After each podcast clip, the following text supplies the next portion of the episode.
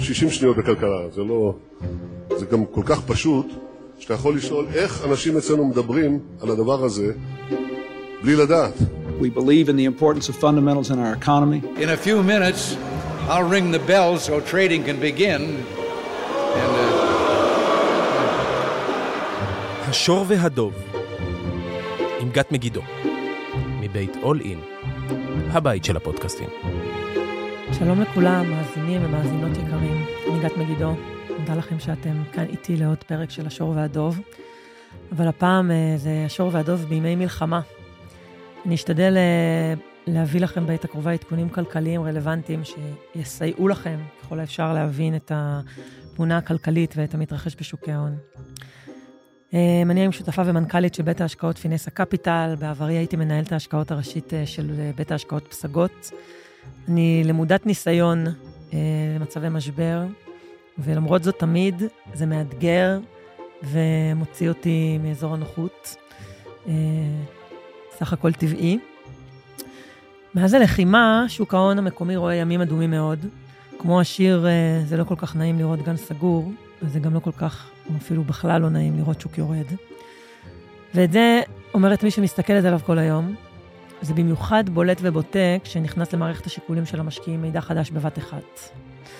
תחשבו על זה ככה, במצב שבשגרה, שוק ההון מגלם את כל המידע הידוע, וכשמגיע מידע חדש שלא היה ידוע, הוא באותו רגע יעובד, וככל שהוא משמעותי, הוא בעצם ישפיע על תמחור הנכסים בבורסה. אם למשל משקיעים, אה, חברה מוציאה אזהרת רווח, אז רגע לפני הכל היה בסדר, ורגע אחרי, בבת אחת, המשקיעים מקבלים מידע חדש ומפתיע, במקרה הזה שלילי, לא היה ידוע להם בשום, בשום צורה לפני כן, אמ, וכרעם ביום בהיר, המשקיעים יגיבו, הם ככל הנראה יגיבו במכירות עודפות של המניה של אותה חברה, והמחיר שלה בבורסה יתאים את עצמו לאותו מידע חדש וירד. אחת השאלות שהם ירצו להבין מיד זה מה הלאה.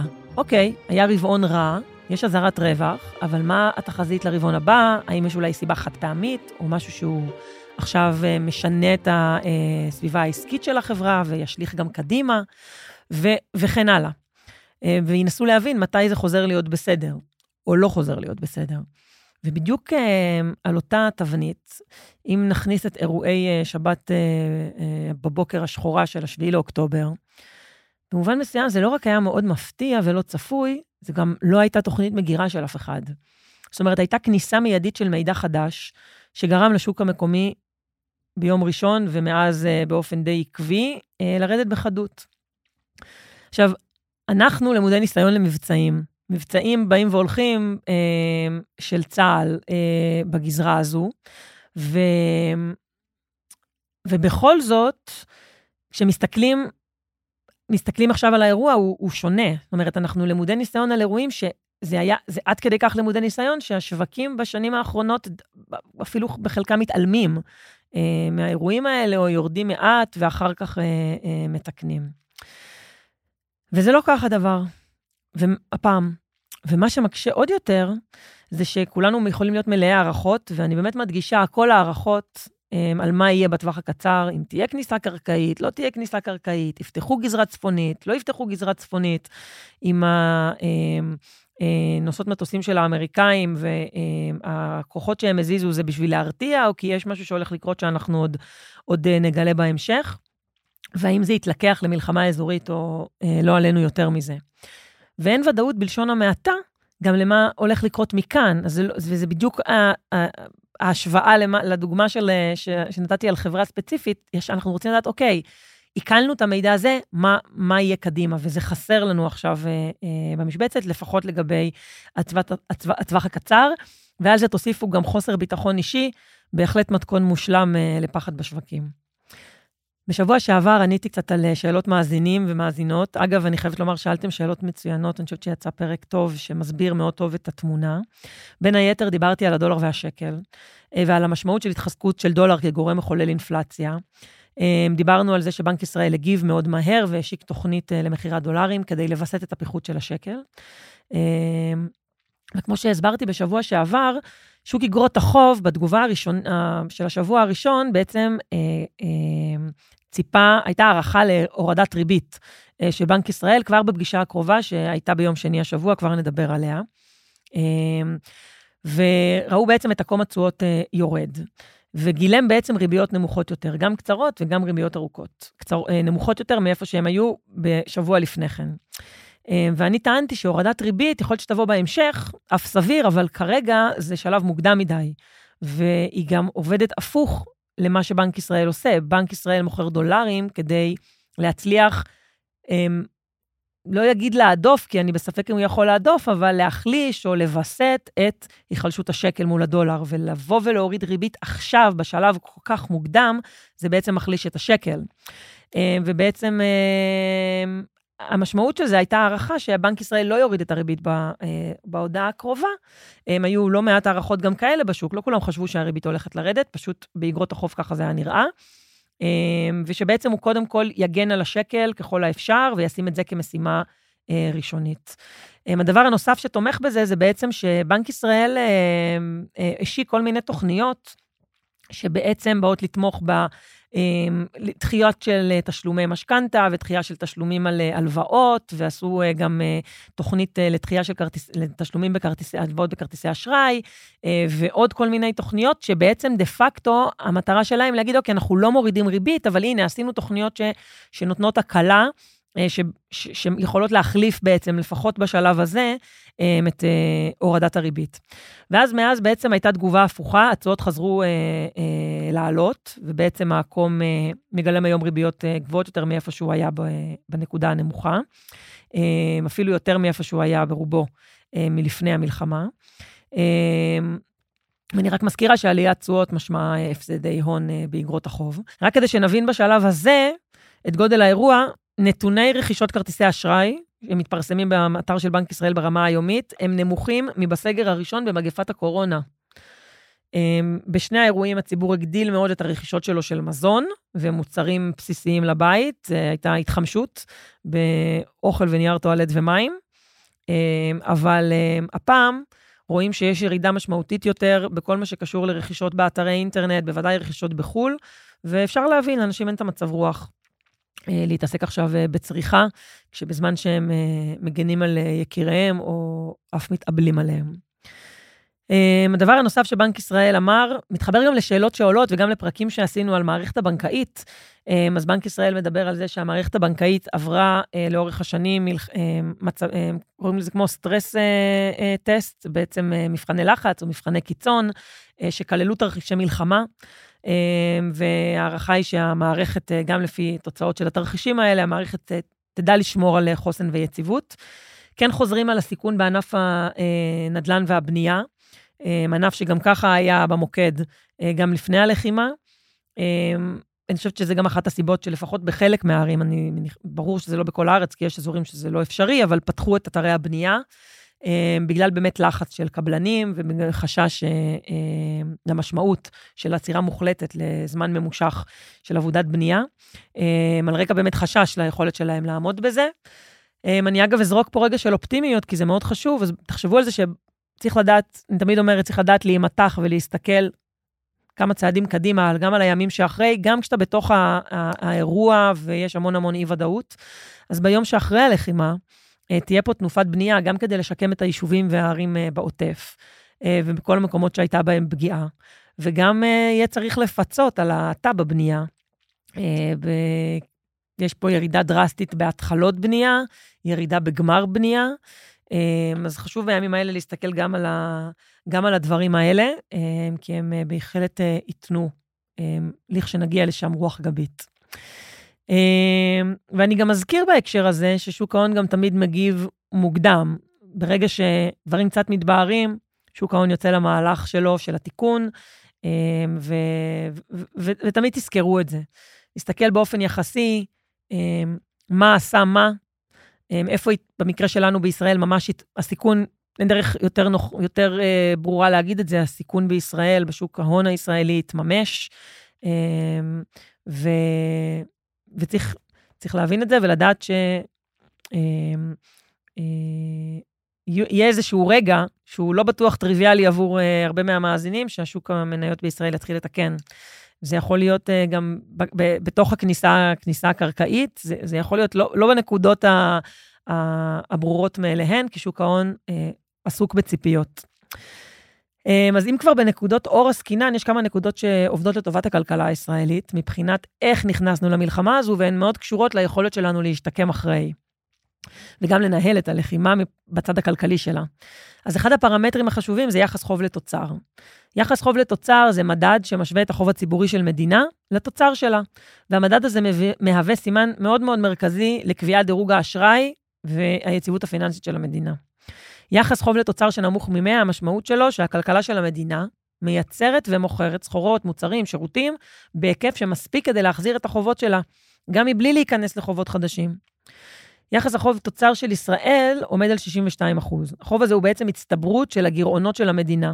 זה מתחבר לגירעון התקציבי שאתם בוודאי קוראים עליו ושומעים עליו בכל שנה. ככל שהגירעון הזה מזנק, זה אומר שגם היחס חוב תוצר, זאת אומרת, שהיחס חוב תוצר יעלה, כי החוב יגדל. יכול להיות, אגב, גם תנועה לשני הכיוונים, שהחוב יגדל והתוצר יצטמצם, שזה מה שקורה בתקופות מלחמה, מה שעוזר עוד יותר ל, אה, ליחס עצמו לעלות. אה, וכדי להוריד את היחס הזה, אמ, צריך אה, לנהל תקציב ממושמע ולפעול להקטנת החוב, אבל זה מה שיקרה בהמשך. אפשר גם אולי לתת את הדוגמה של מה שהיה בקורונה. יחס החוב תוצר של ישראל עומד היום על סביב ה-62 אחוז. אמ, ובעצם ראינו שבקורונה היחס חוב תוצר עלה לאזור ה-71 או 72 אחוז, אל תתפסו אותי בדיוק על האחוז, אבל סביב ה-70, חצת ה-70 אחוז בקצת, וירד אפילו יחסית מהר. אמ, לרמות הרגילות שלו, אמ, שזה היו בזמנו חדשות מאוד טובות, וזה קרה מכמה כיוונים, זה קרה גם כי התוצר עלה, וגם כי הורידו את, אה, את ה... הקטינו את החוב. עכשיו, רק כדי לסבר את האוזן לגבי המספר הזה, 62 אחוז יחס חוב תוצר של ישראל. אני רוצה לתת לכם ככה, אני אמנה פה כמה מדינות, כדי שנכיר ב... אה, ב, ב, ב, ב מאוד, העולם הזה הוא מאוד יחסי, צריך להבין איפה נמצאות האחרות. אז קודם כל, מדינות ה-OECD, הממוצע שלהם עומד על 112 אחוזים. יפן, ששנים מנהלת יחס חוב תוצר אה, גבוה מאוד, החוב שלה הוא 250 אחוז, היחס חוב תוצר הוא 250 אחוז. יוון, ב-180 אחוז, איטליה ב-150 אחוז, אלה מדינות שגם היו סביבם אירועים של אה, משברי חוב אה, אה, ב-10-20 שנה האחרונות. ארצות הברית, עם 120 אחוז, צרפת עם 120 אחוז, ספרד ברמות האלה סביב ה-115 אחוז, ובריטניה עם קצת מעל 100.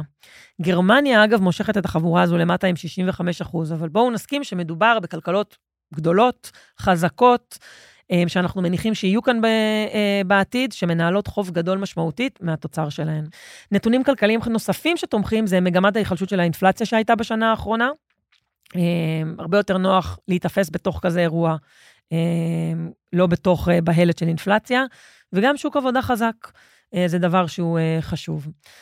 אני מניחה שרבים רוצים לדעת כמה תעלה המלחמה, כדי להבין, לנצלוח, להצליח לגזור את המשמעויות, אז זה ממש מוקדם מדי לענות. אמ, כן ראיתי הערכות על עלויות, סתם בשביל לסבר את האוזן, שהשבוע הראשון, אה, המחלקה הכלכלית של התאחדות התעשיינים פרסמה שהעלות למשק בשבוע הראשון, שבאמת תחשבו, הרבה מאוד אנשים לא עבדו, המשק היה די משותק, עלתה בין 4 ל-5 מיליארד שקל. אבל חלק מאוד נרחב מהפעילות הכלכלית היה משותק. אמ, בינתיים מנסים בכל מקום שאפשר לשמר אמ, מהלך עסקים אה, אה, רגיל, וכן אה, לשמר את הפעילות הכלכלית. וברור לי שזה סופר סופר מאתגר, גם ברמה האישית וגם ברמה הלאומית, אבל זה באמת בעיניי חלק מהתהליך הריפוי הלאומי שלנו, כי כדי להצליח לעזור לכלכלה שלנו, ובסוף לנו, להיות פה חזקים ביום שאחרי. וגם זה ברור שקורה באופן חלקי ונורא תלוי מיקום גיאוגרפי. יש כמובן השפעה של מערכת החינוך, אה, שעכשיו ככה נפתחת בהדרגה, לפחות בחלק מהמקומות, וכמובן, כמובן, כמות שיא של מילואימניקים שמגויסים, גם השכר שלהם, אה, וככל שהלחימה תיארך, הסכום הזה ילך ויגדל, וזה עוד לפני שדיברנו על תוכניות, על, על, על הוצאות ביטחוניות, ועל תוכניות אה, אה, פיצוי שהמדינה תספק לעסקים שנפגעו, כדי לייצר איזושהי, אה, לייצר פיצוי סלש המשכיות עסקית אה, בהמשך. רק כדי לסבר את האוזן, במשבר הקורונה הממשלה הוציאה אה, כ-200 מיליארד שקל על כל תוכניות הסיוע למשקי הבית ולעסקים, חל"תים וכולי, שזה 12 אחוזי תוצר.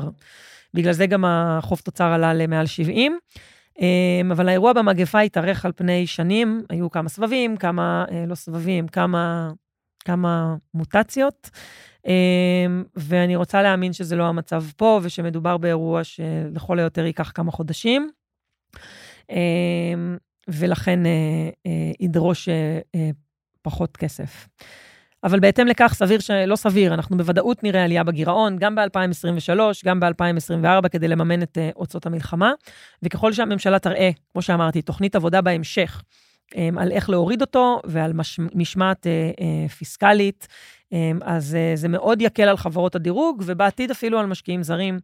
Um, um, לחזור, גם לתת דירוג, לא להוריד את הדירוג, או להשיב את הדירוג לכלכלה הישראלית, וגם אה, להביא כספים אה, לישראל ולהרגיש אה, בטוחים עם זה. אמ, אז ברור שהתוצר של, של המדינה יורד. אמ, זה מתבטא גם, כמו שאמרתי, בתחזית של בנק ישראל ובתחזיות של כל הכלכלנים, וגם כאן, ככל שהממשלה תיערך, אמ, זה יפגע. זה בדיוק שני הצדדים של היחס חוב-תוצר. גם החוב יגדל, כי יהיה צריך לממן את זה, ובצד השני גם התוצר מתכווץ, כי הפעילות הכלכלית אה, אה, נפגעת. אה, ומה שקורה אחרי זה, זה שבהתאוששות, אה, כמובן שהצמיחה הכלכלית היא תהיה אה, מעל הממוצע, ותהיה אה, תנופה של שיקום ותשתיות ובנייה. נגעתי בזה, וגם סביר מאוד להניח, אפרופו מה שאמרתי על הריבית, שעכשיו לא יורדת, אנחנו גם נראה כן סביבת ריבית נמוכה יותר, כדי שהיא תוכל לתת בוסט לכלכלה. אנחנו פשוט עדיין לא שם. אבל כשיגיע הרגע, אני בטוחה שהריבית גם תרד ותתאים את עצמה, ויש מצב שזה גם יקרה במקומות נוספים בעולם. הכל תלוי בסדרי גודל של, ה... של האירוע. אמ, אז כמו שאמרתי בהתחלה, אנחנו רגילים שמבצעים או סבבים מול עזה תמיד אה, משפיעים בטווח הקצר מאוד אה, על הבורסה, וזה תמיד נשאר אירוע מקומי ולא משפיע על השווקים הגלובליים בכלל. לפעמים, כמו שאמרתי, זה גם לא היה משפיע על הבורסה בישראל, ואם כן, אז לממש מעט זמן, וזו תמיד הייתה הזדמנות קנייה. Um, כאן זה, לא, זה, זה עדיין לא המקרה, כי פשוט יש המון אי-ודאות um, מבחינת ה, ה, ה, אם זה ילך להיות אירוע גלובלי. זאת אומרת, שאני אומרת שזה לא המקרה, אני אומרת, זה לא המקרה שזה, שזה רק מקומי. אנחנו כבר עכשיו רואים שזה לא נגמר רק בהשפעות של השוק המקומי. כמובן שהשוק המקומי זה חבט בו הכי חזק, אבל אם בעבר, במבצעים שהם מן הסתם קטנים יותר, זה אפילו לא תמיד השפיע על השוק המקומי. מה שאני אומרת, זה לא המקרה, כי הפעם גם רואים בשווקים הגלובליים תגובה אה, לאירועים. מאז פרוץ המלחמה היו כמה תנועות שמעידות על עלייה ברמת הסיכון הגלובלית, כמו שהמשקיעים תופסים אותה, באמת מתוך החשש שארצות הברית, במקרה של גם גזרה צפונית, אה, תיגרר למלחמה, אה, ומשם זה עלול אה, להיות כמו דומינו ודבר גורר דבר.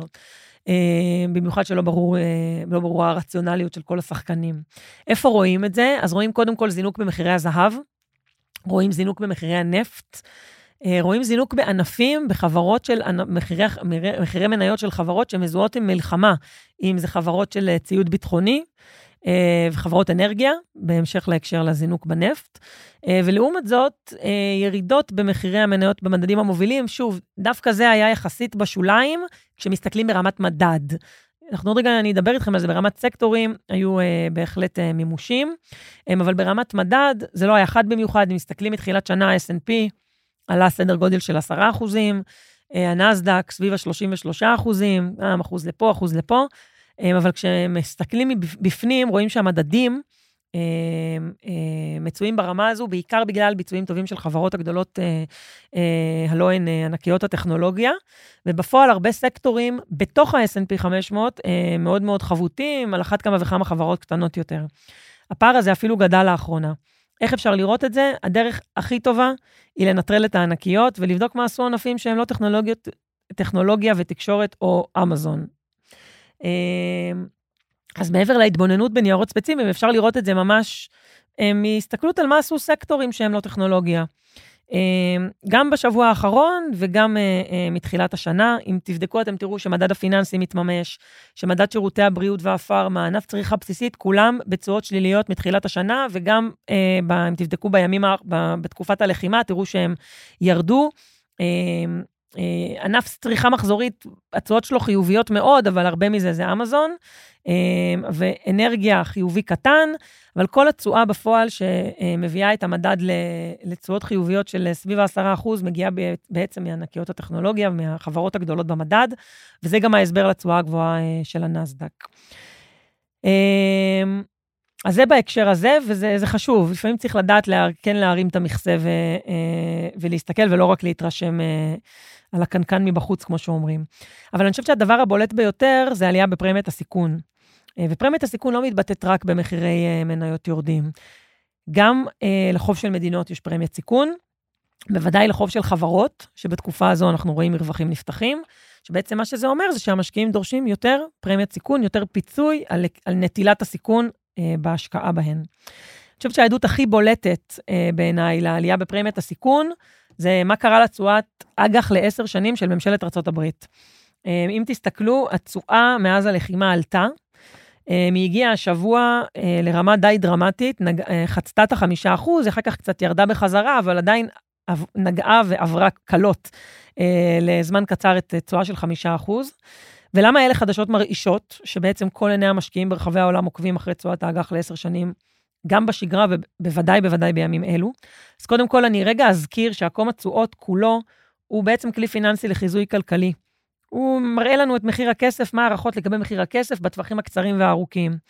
הוא מציג את עלות הכסף שנגזרת בעצם מרמת הריבית הקצרה, הערכות של הבנקים המרכזיים שהם מנהלי המדיניות המוניטרית, וגם התחזיות שלהם על ריבית בעתיד, מה הציפיות של שוק ההון לגבי הריבית בעתיד. פגשנו השנה לא מעט פעמים פער בין מה שהנגיד של הבנק המרכזי אומר לבין מה שהקום באותה מדינה מגלם. אמ, והדוגמה של שבוע שעבר אה, באג"ח הממשלתי בישראל היא דוגמה נהדרת, וגם בדוגמאות של אה, הפד מנסה לשכנע. ו, ו, וזה מגלם כמובן את פרמיית הסיכון בטווח הארוך. זה מה שרואים, אפשר, זה מה שאפשר לחלץ מעקום התשואות. ובעיקרון, אגרות חוב ממשלתיות מהוות נכס, אה, חלופה לנכסי סיכון. הם הנכס הריסק פרי של אותה מדינה. אם אני מקבלת X אחוז באג"ח ממשלתי, מפה אני אגזור מה אני אמורה לקב... לדרוש מנכס אה, אה, ברמת סיכון אה, אה, גבוהה יותר. אה, עכשיו, כשאנחנו מדברים על, אה, על, על האג"ח של ארה"ב, אז בואו נחשוב על זה רגע. אנחנו כישראלים מרגישים בגדול, בכל רגע נתון, לאורך השנים, בנוח לתת כסף לממשלת ישראל, ואנחנו חושבים שמדינת ישראל כאן להתקיים ותדע לשלם את חובותיה. בארצות הברית האג"ח הממשלתי הוא, הוא ריבית, הוא בעצם נכס בנצ'מארק גלובלי חסר סיכון. והוא מהווה בנצ'מארק להשקעות עם סיכון בטווח הארוך, זה, מש, זה התפקיד של האג"ח לעשר שנים של ממשלת הברית. אם הוא נמצא בתשואה חמש, מה זה אומר על נכסי סיכון לטווח הארוך? ולכן המספר הזה הוא מספר מאוד מאוד גבוה ומאוד מאוד לא שגרתי. אז כמו שאנחנו מניחים בימי שגרה שמדינת ישראל תשלם ולא תפשוט רגל, ככה משקיעי העולם רואים את הברית עם החוב הגדול שלה ועם תשלומי הריבית, זה עדיין, היא עדיין המעצמה הגדולה והחזקה והיציבה, אה, בסוגריים שגם יודעת להדפיס דולרים, אה, וההנחה היא שהיא תעמוד בתשלום חובותיה. ולכן ככזה, האג"ח של ממשלת הברית לעשר שנים הוא הנכס חסר סיכון להשוואה מול השקעות בסיכון לטווח ארוך. אז אם אג"ח לעשר שנים מגיע לתשואה של חמישה אחוז לשנה בעשר שנים הבאות, זה מה שהוא גילם, זה אומר שכל ההשקעות עם סיכון צריכות לתת, כל אחת לפי הסיכון שלה, תשואות גבוהה יותר למשך השנים. מה שעלול להוביל לתמחור מחדש של נכסי סיכון. אבל זה נכון רק אם התשואה הזאת תישאר שם כברת קיימא. אז אני אחזיר אתכם רגע לכל האזכורים שהיו בפרקים הקודמים, על כך שציפיות המשקיעים לתוואי הריבית מגולמ, אה, מגולמים בעקום התשואות. אני אזכיר לכם שחודשים ארוכים השנה, העקום היה עקום יורד. הריביות הקצרות יותר גבוהות מהריביות המגולמות בחלקים הארוכים של העקום. הם הניחו את זה כי הריבית הקצרה עלתה מאוד מהר והרבה, אבל המשקיעים אמרו, אוקיי, זה קורה עכשיו כי נלחמים באינפלציה, אבל אלה לא הריביות של הטווח הארוך, הן לא ברות קיימא, ובעתיד הקרוב או הרחוק יותר, הן ירדו. לעומת זאת, הפד שב וחזר על המסר שלו שהוא לא בטוח שהוא סיים עדיין להעלות ריבית. עכשיו זה כבר די נראה שהוא סיים. אבל חשוב מכך, זה המסר שהוא ניסה להעביר, ובאוגוסט-ספטמבר ראינו ככה שהאסימון אה, ירד למשקיעים, אה, זה שהריבית, לא בטוח הוא סיים לעלות, אבל גם אם הוא סיים, היא הולכת להישאר גבוהה למשך זמן ממושך. המסר באנגלית הוא higher for longer. וזה באמת גם לווה בספטמבר במימוש במדדים המובילים בארצות הברית, כי באמת ראינו שהאסימון של המשקיעים נפל, והם עשו התאמות אה, לתמחור הנכסים וגם לריביות שנגזרות מהעקום, בהבנה שהריבית אה, אה, הולכת אה, להישאר ברמות הגבוהות האלה לזמן יותר ממושך ממה שהם אה, אה, הניחו. אז לרגע, כשרואים את החמישה אחוז האלה השבוע, היה אפשר לחשוב שהשוק כל כך השתכנע שהפד אה, אה, הולך להחזיק את הריבית הרבה זמן גבוהה, שהוא עכשיו עשה overshooting לדבר הזה, ועכשיו הוא עוד מגלם יותר, ריביות יותר גבוהות ממה שהפד אה, בעצמו אומר שיהיה. אז זאת לא באמת הסיבה. אה, הסיבה האמיתית אה, לדבר הזה, זה שאנחנו באמת רואים אה, עלייה בפרמיית הסיכון. אני אחדד את זה עוד יותר. בדרך כלל בעיתות משבר, התשואות באג"ח הממשלתיות הארוכות יורדות. כלומר, אם הרגע אמרנו שהתשואה של האג"ח לעשר שנים היא הנכס הריסק פרי של השקעות ארוכות, אז בדרך כלל, כשהכסף אה, אה, מחפש את ה-fly to safety, אז הוא הולך לזהב ולדולר, והוא הולך גם לאג"ח ממשלת ארה"ב, ואנחנו רואים את התשואות יורדות, גם תמיד זה בא עם איזה שהן ציפיות, שהדרך לטפל באירוע תהיה להוריד ריבית. וכאן מה שאנחנו רואים, זה שהמשקיעים מוכרים אג"ח ממשלת ארה"ב ארוכות, הם דה פקטו המשמעות של זה זה שהם עוברים למזומן או לפקדונות, אה, כי אין עוד נכסים חסרי סיכון, אולי קונים אג"ח אה, ממשלת ארה"ב מאוד קצר, אבל בעיקר עוברים למזומן. אה, אז אני מקווה שהצלחתי להעביר את המסר כאן וגם את המשמעות של הדבר הזה, למה זה כל כך אה, אה, חריג. אז אם לסכם, אני, אני מייחסת את עליית התשואות אה, בארצות הברית לפוטנציאל הנפיץ של המלחמה, אה, ובאמת לחשש של המשקיעים שהאירוע בין ישראל לחמאס עלול להפוך לאזורי ונרחב. אגב, זה גם אה, סך הכל מה שגרם לירידות מאוד חדות בשוק הישראלי. אה, ומה שרואים פה זה באמת עלייה בפרמיית הסיכון, גם של החוב בארצות הברית. פרמיית הסיכון הזו עלתה מאז פרוץ המלחמה, היא נובעת מהחוסר ודאות לגבי המצב הפוליטי. אמ, היא נובעת מאי-ודאות לגבי הצמיחה הגלובלית, וגם ממה זה יעשה לאינפלציה, כי זה גם עלול בטווח הקצר להזניק את האינפלציה לפני שזה יגרום לה לרדת. וזה גם כמובן לא קורה בוואקום, כי זה קורה ברקע שארצות הברית מנהלת גירעון ענק, דיברנו על זה לא מעט, ובהתאם לכך יש לה תשלומי ריבית עצומים בהיקפם, יש לה גם עכשיו הרבה גיוסים לעשות, אה, ויחס החוב תוצר שלה אה, ב-120 אחוז. וגם ארה"ב נמצאת כבר בחזית אחת, אה, לא, זמן כבר לא מבוטל, ומסייעת אה, גם לאוקראינה בחזית מול רוסיה, אה, ונותנת גם שם סיוע, ונותנת עכשיו גם לישראל סיוע. ועל אף ששרת האוצר של ארה"ב, ג'נט ילן, אמרה שאין לארה"ב בעיה לנהל שתי מלחמות בשתי חזיתות, מה נאמר על זה? ולכן עיני העולם היום נשואות אה, למזרח התיכון, להבין מה גודל האירוע, והאם הוא יישאר מקומי או יתפתח ויהיה בעל השלכות גלובליות.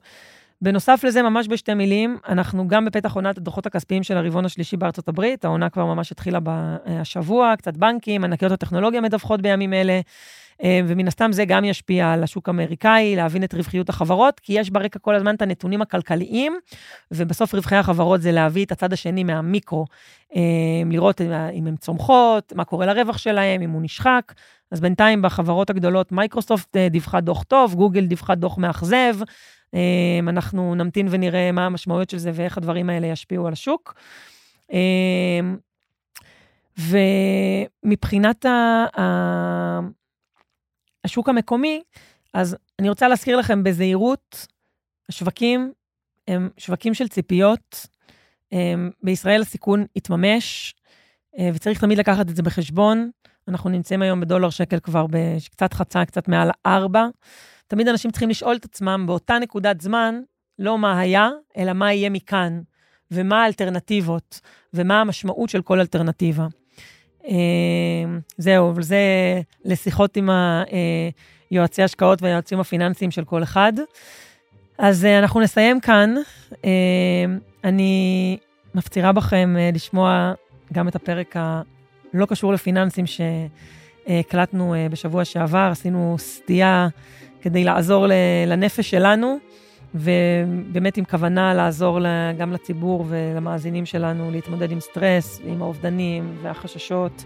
זה מאוד מאוד טבעי, זה הגיע לסלון של כולנו. אמ, אני אשמח, כמו תמיד, לקבל מכם שאלות, במיוחד בעת הזו, וגם בקשות. גם עזרה לסיוע וגם בקשות לתוכן. אנחנו נשתדל לסייע גם ב-all in, גם אני באופן אישי. וזהו, אני אסיים כאן. תודה על ההאזנה, ושיבואו ימים שקטים.